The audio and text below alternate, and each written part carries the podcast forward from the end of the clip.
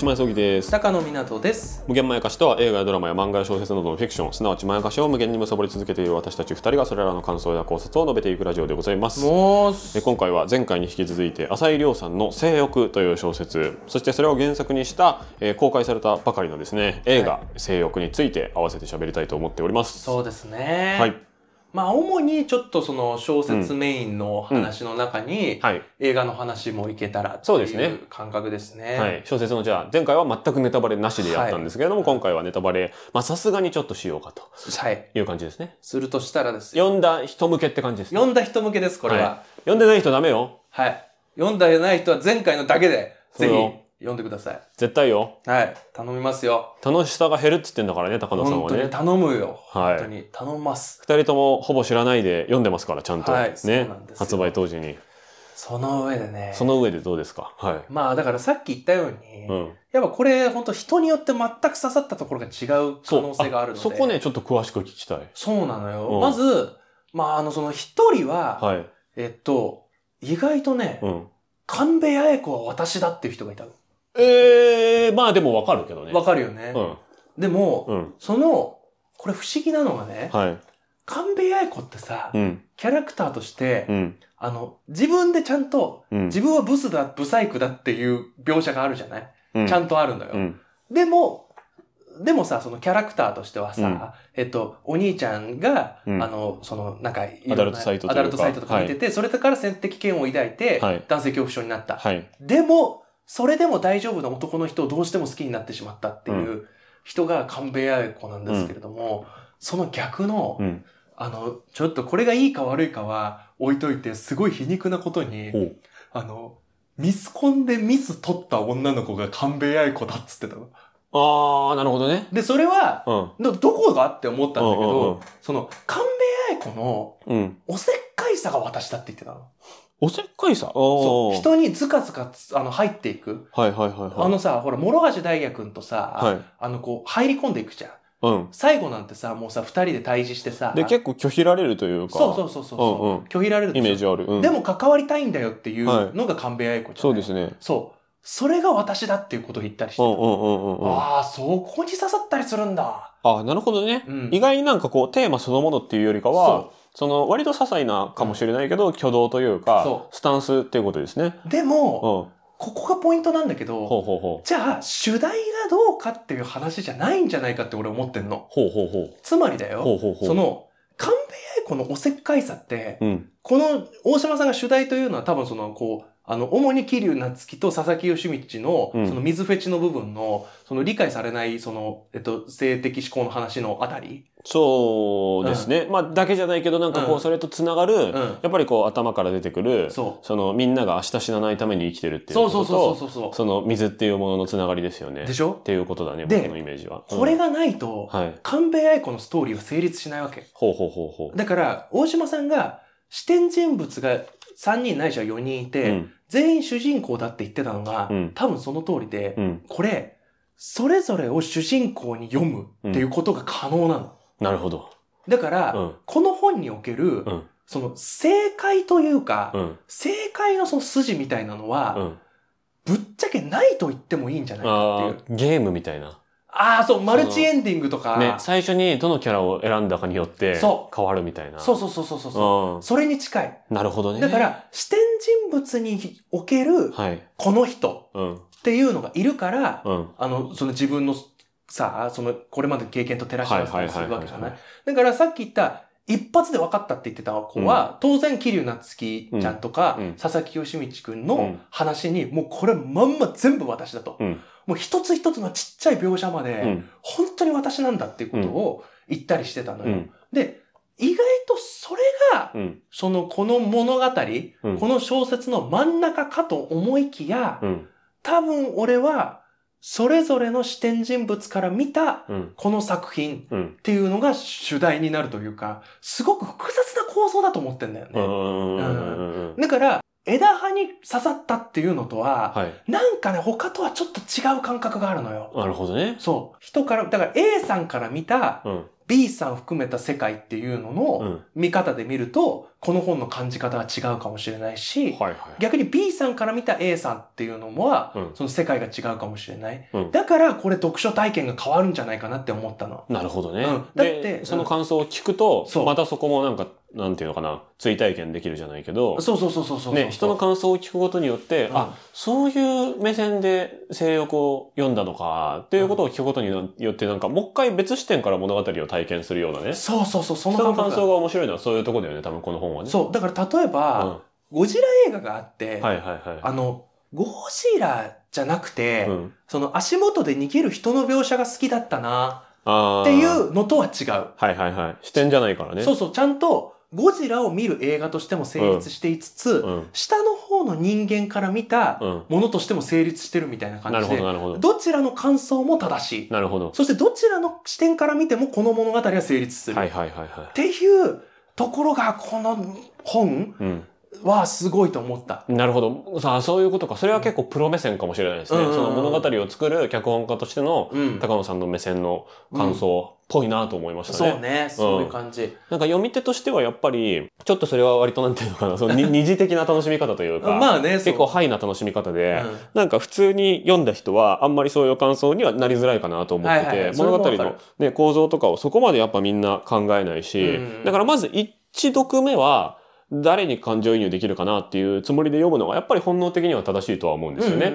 で、その上で、意外に読んだ人同士で感想を喋ったり、うん他の人の感想のレビューとかをネットで調べていく中で、うんあ、あ、あ、あ、あってだんだん楽しくなっていくみたいな。そうそうそう一発目は多分その楽しさ気づかないですよね。そうそうそうそう。人と喋ってやっと気づくっていう感じで。そう、だからこれはね、この作品そのものの持つ魅力を俺は言ってる。うん、そうだよね。だから結構なんていうのかな、研究者目線というか客観的な分析っていうか、ある意味もう書評ですよね。批評だなと思うな。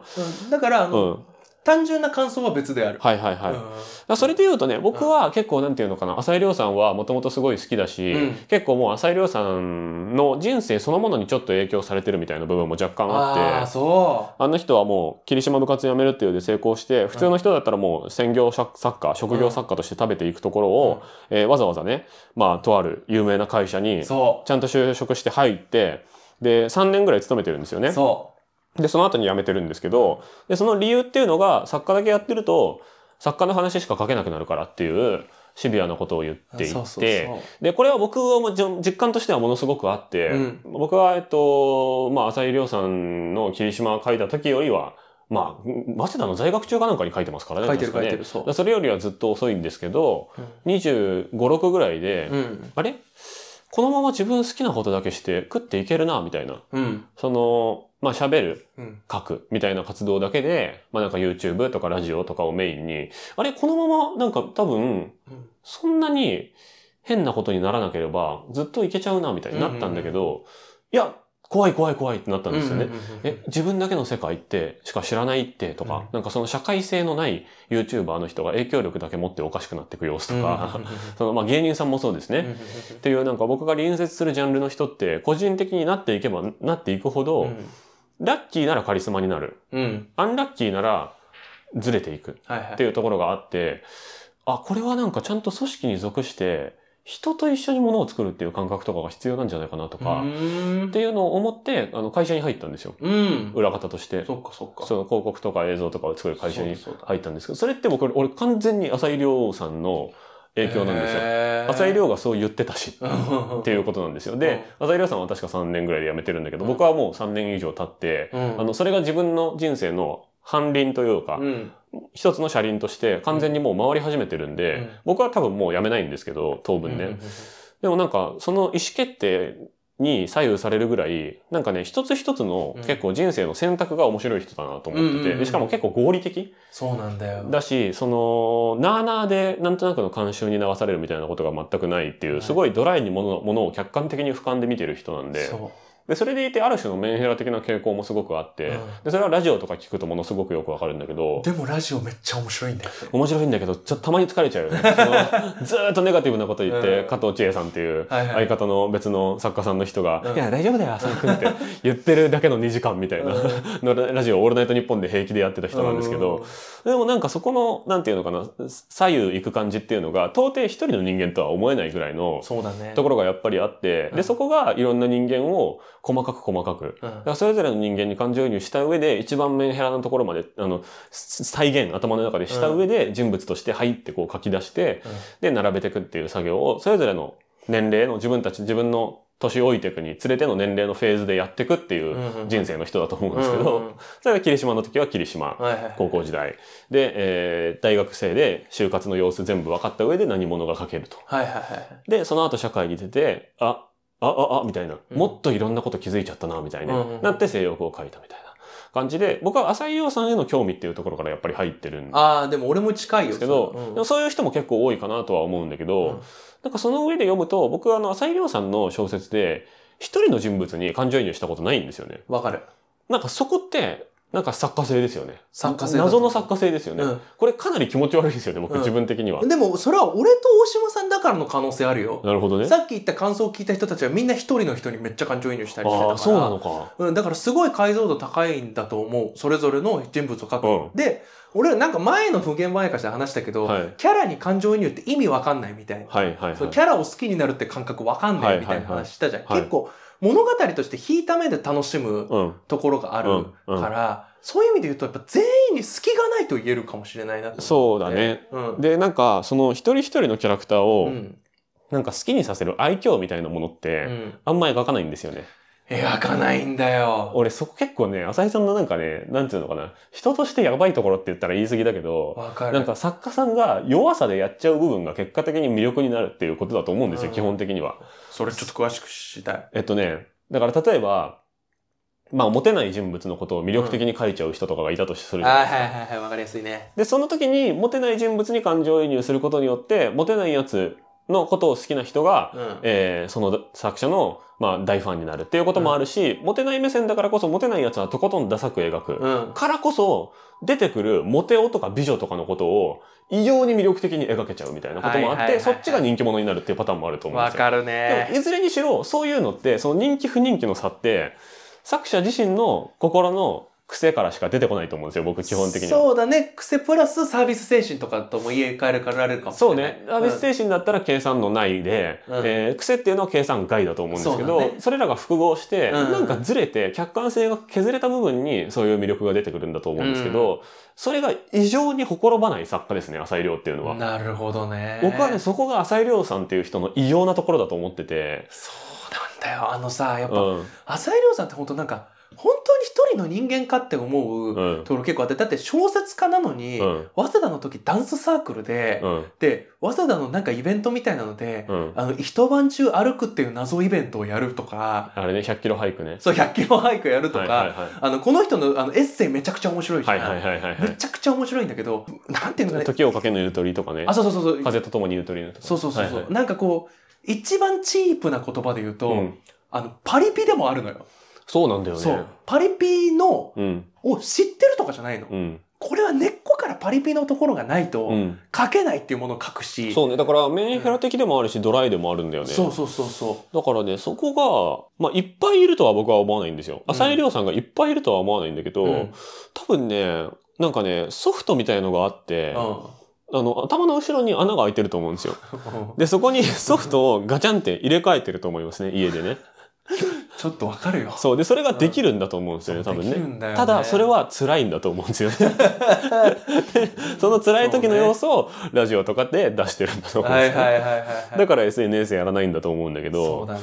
だからそこはね、あの、魅力的なんだけど、だからこそ気づけない部分っていうのを気づいちゃうっていう人でもあって、うん。で、それがある種到達点にたどり着いたのが性欲だなと思う部分としては、はいはい。なんかね、えっと、そこまでの面白かった作品って、うん結構やっぱ現代的というか、うん卑近なあるある、はいはいはいはい。あまりにも卑近すぎて、うんこれ下手したら、怒り神道とかで喋ってるみたいなぐらいの、はいはい。あるあるトピックというか、みたいな話にすらなりかねないものを、うん。結構人間の意地悪さみたいな感じでくくり上げて、うん。ああ、確かに、みたいな感じになるんだけど、うん。でも結局は、その就活の時期を経ればうん、喉元過ぎるというか、高校時代過ぎればスクールカーストなんてないしさ、みは。たいな。感じで、いや、これ高校の話だし、とか、これ就活の話だし、つって逃げることができるんですよね。なるほどね。他の作品うは。ん。なんか YouTuber の話とかもあるけど、YouTuber じゃねえしって。思えばはい逃げることもできるんだけど、うんでもその中にはやっぱり普遍性があって、例えば霧島で言えば、霧島は僕は、まあ先に言うとあんまり当てられてない作品ではあります。はいはい。えっと、小説がってこと？小説も映画もあ、。両方なんだ。実はそうなんだ。なんだけど、あれに当てられた人の多くっていうのは、世の中にはヒエラルキーっていうものがなんとなくあって、うんで、それが一番上の人がそのヒエラルキーを蹴っ飛ばす瞬間っていうのに、その下の人たちが翻弄される様子？っうん。ていうのは、やっぱりヒエラルキーっていうものがあると思ってる側からするとしんどいよね、みたいなうん。ことってこれ別にスクールカーストだけの話ではないんですよね。その町内会のカーストもあるかもしれないし、会社内のイケてるイケてないのカーストもあるかもしれないし、みたいな。でも、あれってなんか高校の匂いが漂ってるから、うん高校が終わった瞬間に喉元過ぎてますっていう折り合いが自分の中でつけられると思うんですよ。なるほど。ただ、性欲は無理だね。無理だよね。はい。初のそういうのが無理な作品だなと僕は思ってて。一生の話だからね。そうなんですよね。で、うんしかも、なんなら人間の歴史の話でもあるから、そなんで生きていくのかっていう、え、これってさ、欲がなかった場合にさ、全員同時に自殺しちゃうってこともあり得るわけだよね。う。うん。みたいな話じゃないですか。うん。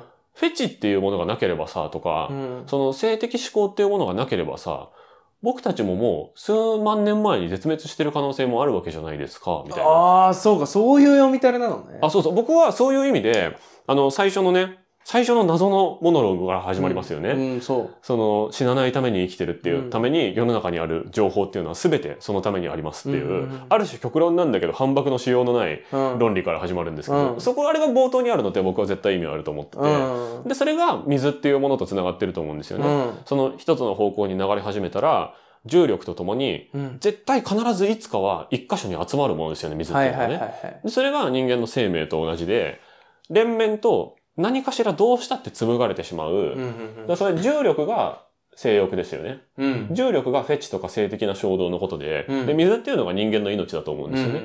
で、その重力に従って、どうしてもこう集まっていかなきゃいけないっていううんうんうん。ものとして象徴性としてもうとてつもなくもうこれ海外で翻訳されても全然通じるだろうななっていう。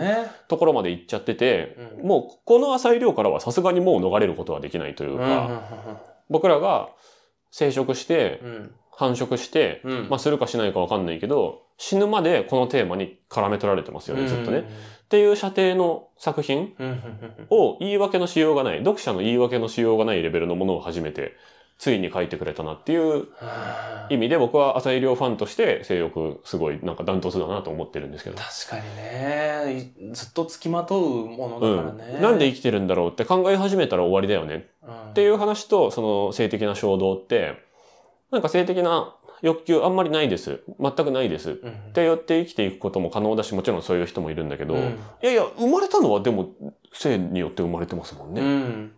ていうのが、こう、水で象徴されてるのかなっていうのか。なるほどね。のは、うま、うますぎるなっていうか、それを最後までね、ある種のミスリードもありながら、かばっと読ませてしまうところっていうのは、ねちょっとこのレベルの射程の作品っていうのは、意外に読んだことないなって思いましたね。浅井亮作品としてだけじゃなくてね。うん。なんか俺も、はいその、こう、非常にその、なんていうかあの、あえてすごい卑近な言い方をすると、はい。あの、アカデミックで、はい。あの、非常にこう、偏差値の高いうん感じでこうまとめてくださったものに当てられてしまったので、そんなことないと思うけどね。ちょ、ちょっと、ちょっと、その、本当は僕、はい。もっとあの、しょうもないところで好きなとこいっぱいあるんだけど、はい。一回ちょっとなんかあの、綺麗なことを言う、はい言わして、ちょっとこの作品で感じた、はい確かにそれをすごい、うん。そうだなって思った上で、俺この本を読んで、うん。一個すごいなんかこう、救われた感じがあったのね。うん。それはあると思うよ。ね、うん。で、それって、まず、あで、救われじがあった直後に、うん。いや、ちゃんと、うん。お前それ、ただ救われたって気持ちよくなってちゃダメだからなって言って。水、冷や水ぶっかけられたっていう感覚。逃がしてくれないのよ。そうそうそうそう。うんだからこれってさ、やっぱ、結構大きな主軸として、やっぱ、うん。夏希と吉道の、はいそのこう、せあの、水フェチはいっ。ていうのがこう、あの、ずっと根底にあるじゃない？そうですね。で、その水フェチっていうのをうん。通して、うん。生とは何かっていうのを、うん。その、すもう再び？うん。っていうか、再びっていうか、当たり前のことを、うん。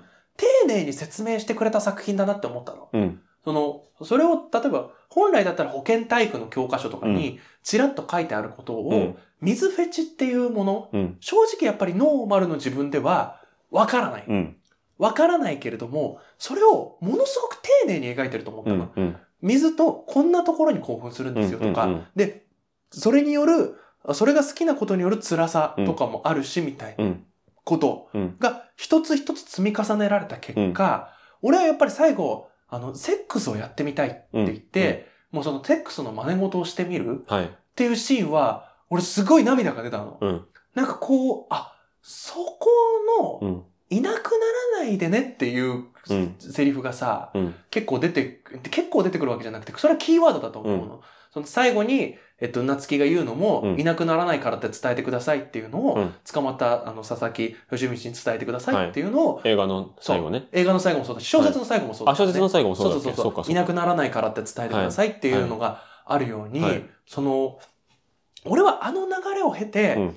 あ、こういうその、なんか喜びというか、うんうん。その、それで得られるのは、単純なうん。生殖行為によるうん。子供を繁栄殖させるうん。ということとは違う何かが得られるっていうことが、はい。その性欲っていうことだし、はいはいその性欲をまあ発散する行為というか、うん。それをぶつけ合う行為でもある。はいそれは単純なその快楽のためでもない、うんえ子供を産むためでもない、うん。えっと、そういうこう安らかさっていうのかな、なんうんか安心とか、うん。いろんな言葉があると思う。うんでもそれが一言にならずに、うん。あのシーンに凝縮されてたと思ったの、俺。うん。あの、本を読んだ時にね。だからその一個一個のセリフ、あの言葉がこう、トントントントントンと積み重なっていくうん。のを見た時に、そっか、なんか、もうなんか、めちゃくちゃバカな言い方すると、うん。だからセックスするんだよなみたいな。すごい極端な話だよ。はいはいはいはい。その、だからそれに惹かれるんだな、じゃないけど、うんうんうんでそれが素晴らしさの一つといううんか、うんうん。なんか、所詮快楽じゃんとか、うんえなんで子ど、所詮子供を産む行為じゃんうんっていうのとは違う。うんものを見せてくれたなって感覚があったの。うんうんうん。で、それに俺は大きく感動したの。はいはいはい。これ、は、このやり方でしか絶対に描けないなと思ったの。うんうん。あの、うん、やっぱり、まあ、あの、マジョリティの、うん。その、こう、性的思考に合わせると、うん。いや、知ってるし、みたいなのとか、先入観とかがあるから、うん。入り込めなかったり、うん。その、先入観で決めつけちゃってうん、入ってこないところを、うん。その、性欲とは、うん。っていうことを、ちゃんと再定義するというか、はい。再、あの、一から、はい。どういうことかっていうのを紐解いていくっていう物語だなと思って、やっぱそのタイトルにも合ってるなと思ったし、ただしその先にある危うさっていうところまでやったのが俺はやっぱ容赦ないなと思ったんだよね。うん。そこが俺この本を読んだうん。全体の感覚としてうんのすごいなと思ったのはそこ。うんうんなるほど。ちょっとその話次しましょうか。ああ、そうしようか。はい。ちょっとじゃあ3本目に行こうかな。はいあの、映画の話ほぼできなかった。ほぼできなかったね。で、しかも小説の方のネタバレもほぼしてないっていうね。そうしてないんだよな。ちゃんとネタバレ編をじゃあちょっと次のはい丸3ではいやろうかなと思いますので、はいえー引き続き無限前歌詞と YouTube はポッドキャストで配信しておりますので、はい遡っていろいろ聞いてみてください。はい。以上、大島康之でした。中野湊でした。ありがとうございましたあ。りがとうございました。